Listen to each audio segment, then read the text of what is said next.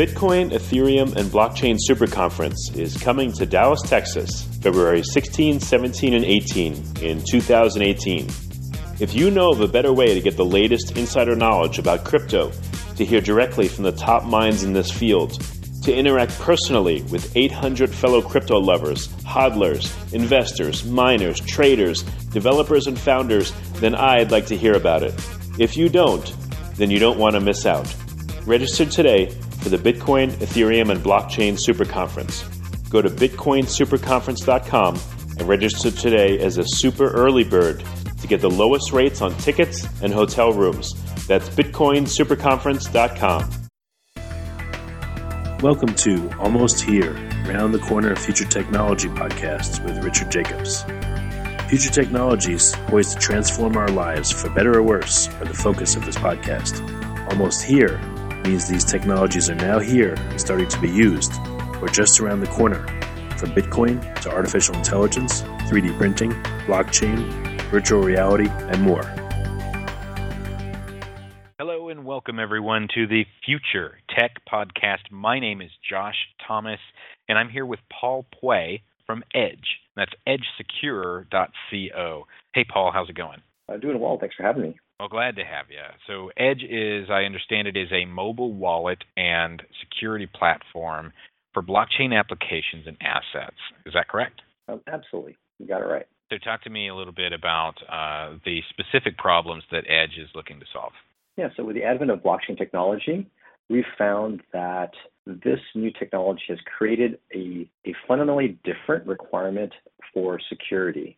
For the first time ever, we've taken this little bit of data, which are called private keys in the blockchain world, and those private keys effectively allow us to hold money, to spend money, and the ownership of those keys is what assigns us the ability to spend that money. Now, the security of that now is now paramount. It's no longer a username and password associated to money the way we would log into a bank. It's now this private key, and our ability to keep other people from gaining access to that is what allows us to hold value. So data now equals money for the first time ever. So now the security of that data now lies in the individual that holds its money. For the first time, it's no longer good enough to trust data with a central service, our storage provider and IT manager. So what we're seeing is this new, weird, awkward, intimidating feel in user experience with cryptocurrency and blockchain technology, where people have these keys that they've never ever seen before. And suddenly they're being asked to back up these keys or encrypt them so that way they're secured. And if they want to use them on multiple devices, they have to kind of copy and paste these keys onto different devices.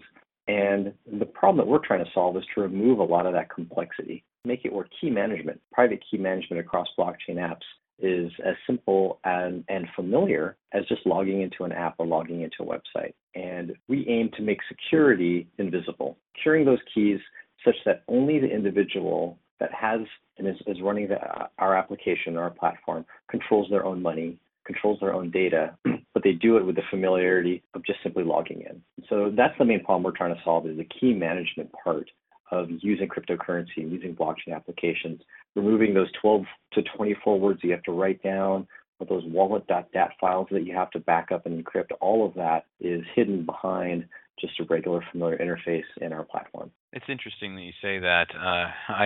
We had somebody on the show a while back who just dropped a truth bomb on to me that I had never really thought of.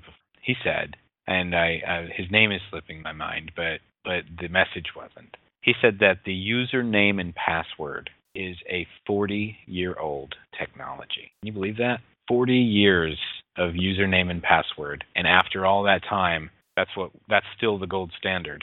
And so, could you? First of all, do you have any thoughts or reactions to that? Have you ever really thought about the fact that the username and password's been around for 40 years? Yeah, and I think it's going to continue to be around pretty much forever. The main thing that I think will go away is having 100 of them. That is the inherent problem with the username and password. It's not the username and password itself. It's that we have hundreds of them. Every single website, every single service, every single social media site that we access asks for a username and password. And we as humans can create very powerful and secure passwords. We cannot create hundreds of them. There's just no way. We're going to have duplicates and we're going to have very weak ones. So the goal is to have as few as possible, if not one or two. However, having just one or two very good passwords allows us to secure all the other ones, which we cannot remember and we cannot back up. This is a lot of what password managers do for us today. And many people in the security space will highly recommend that people use password managers because you can't create a good password for your Google account, your Apple account, you name it, everything else, your Facebook, your Twitter. But a password manager effectively implements a very similar security model to what Edge does in that it allows you to create one password, an encryption key. It's not just a password, it's an encryption key that encrypts all the other passwords, which can be just random. They can just be random letters and numbers, incredibly strong, with no duplication between one website and another. Effectively, that is what private keys for cryptocurrencies are, is they're just random numbers. They're random strings of letters and numbers. And we effectively employ very similar technology, but inside of a wallet and inside of a platform that goes into all of the different blockchain apps. It's like taking a password manager and instead of it being separate, a separate application that you have to use and copy and paste and copy and paste, instead, it's baked into the app.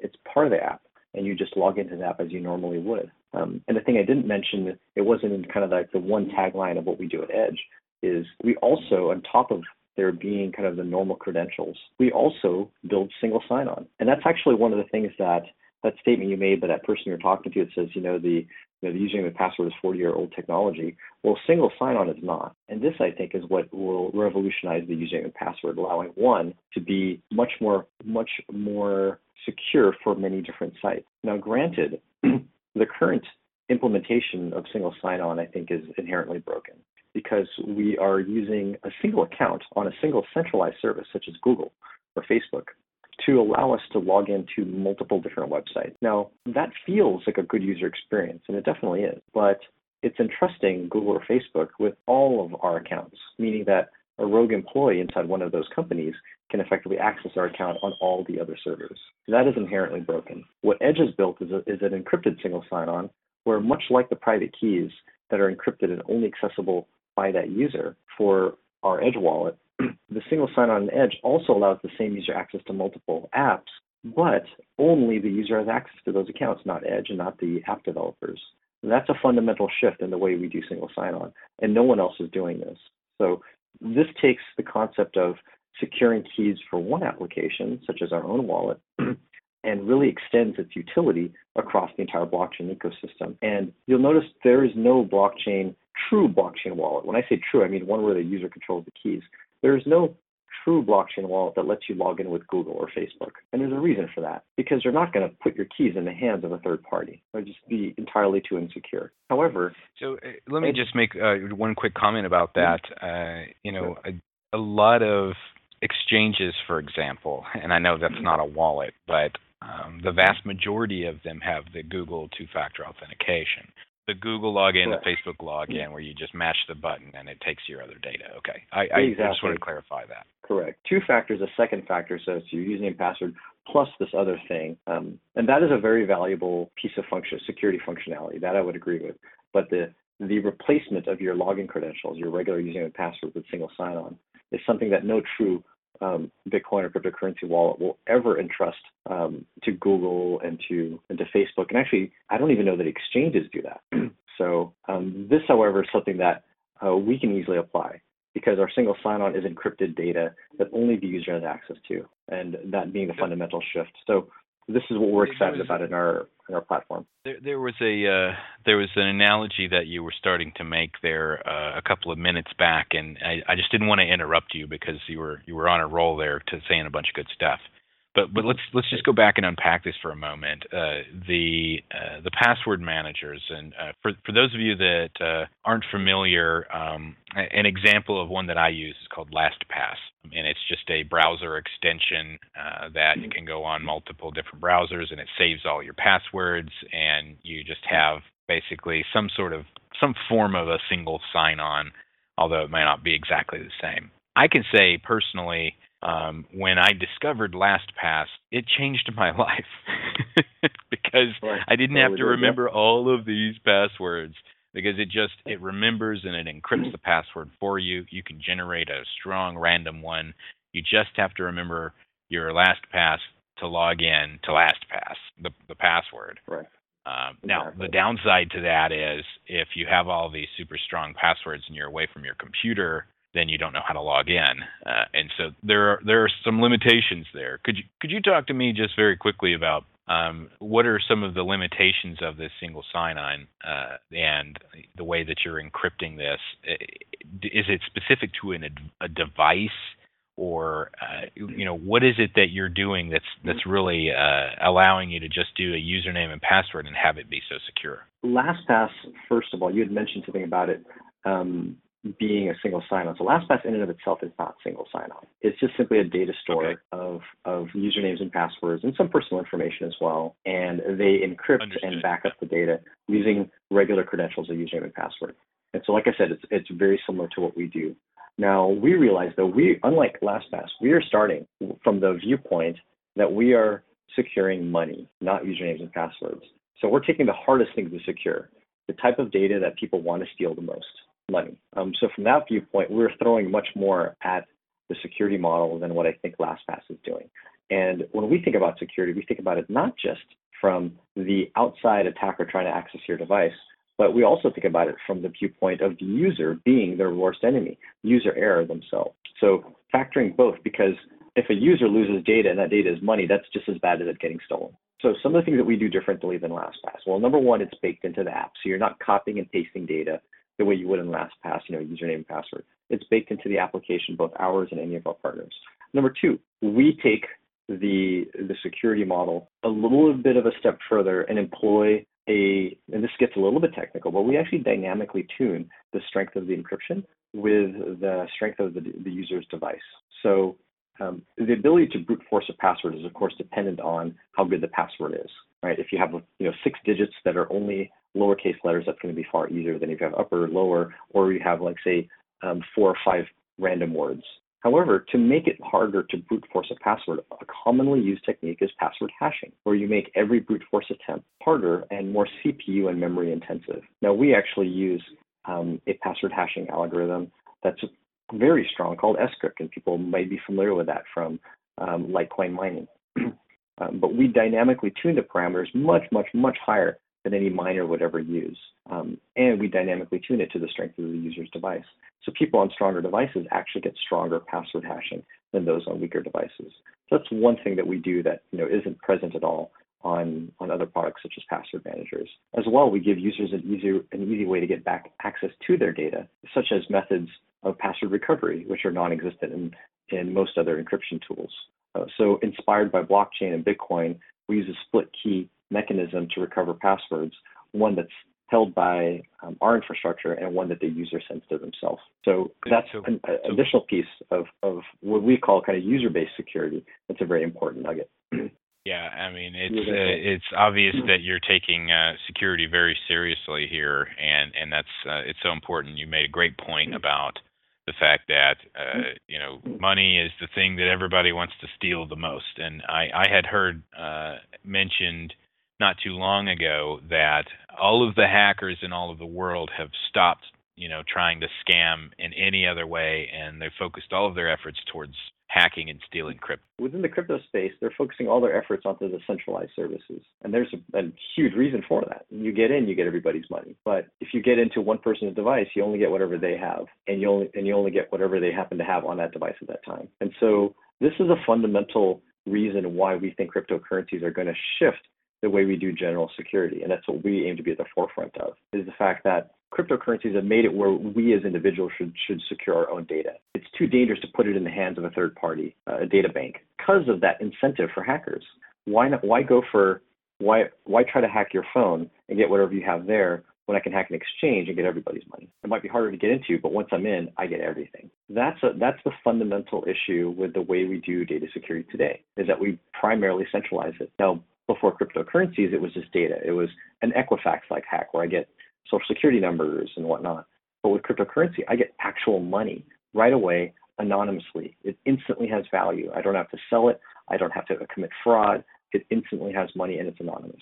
That's why we're now building tools that create this new security model. That's actually the foundation of our company's name. The reason why we call ourselves Edge is because we believe in the edge security model, securing data at the edges.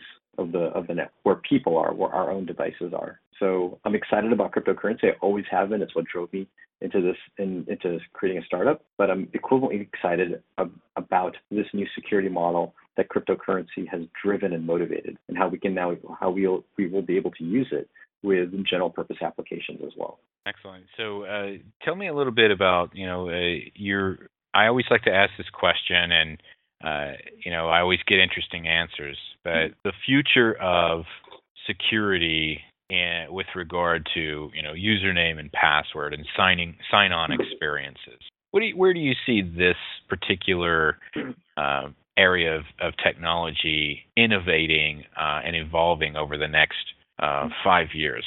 Yeah, I think it's exactly what we were talking about before. We're going to still have a username and password, but we'll have far fewer of them. And we're not going to use them on a super frequent basis. So I think you're already seeing that logins to services are starting to become more innovative than just simply everything having a username and password. So single sign-on in the centralized world is helping that, but also biometric as well. And once again, biometric has its limitations. Biometric is great for logging into a very specific device that you've used before. It's not great if you say, I'm going to throw everything off my back and I don't have nothing and walk up to a random computer and log in biometrically. I fundamentally think that will never happen. That would be the gigantic security flaw that would easily compromise everything that we would secure in that method. So I don't think biometric will ever be what I call the initial login credentials. The recovery, it'll never be the recovery of data on any arbitrary device. But it's great, such as on your iPhone or Android, where you've logged in before. I don't want to enter my password every single time I use an app. I'll just biometric login, because biometric is a great way, combined with secure elements on the phone, to unlock data unlock an encryption key that's buried in the phone for data that I have used before. Excellent. Yeah, Paul Puey from Edge, edgesecure.co. We're going to wrap here for today. I really appreciate this. Is some interviews are technical and some of them are idea based, and you really dug into the details on this. Appreciate it. Any quick final thoughts before we go? No, other than really appreciate the opportunity to chat, and looking forward to the Super Conference. Our team's going to be over there. Obviously, for anyone listening to the podcast and headed over to Dallas, we look forward to and I'm excited about talking to people in the community. Very good. Thanks again for joining us. This has been Paul Puey from Edge. You can learn more at edgesecure.co. Thanks for joining us here on the Future Tech Podcast. We'll see you next time, everyone. The Bitcoin, Ethereum, and Blockchain Super Conference is coming to Dallas, Texas, February 16, 17, and 18 in 2018. If you know of a better way to get the latest insider knowledge about crypto, to hear directly from the top minds in this field, to interact personally with 800 fellow crypto lovers, hodlers, investors, miners, traders, developers, and founders, then I'd like to hear about it. If you don't, then you don't want to miss out. Register today for the Bitcoin, Ethereum, and Blockchain Super Conference. Go to bitcoinsuperconference.com and register today as a super early bird to get the lowest rates on tickets and hotel rooms. That's bitcoinsuperconference.com. You have been listening to Almost Here, Around the Corner Future Technology Podcast with Richard Jacobs. Subscribe to this podcast, post a review, to discover more future technologies that are poised to transform our lives for better or worse, such as Bitcoin, artificial intelligence, 3D printing, blockchain, virtual reality, and more.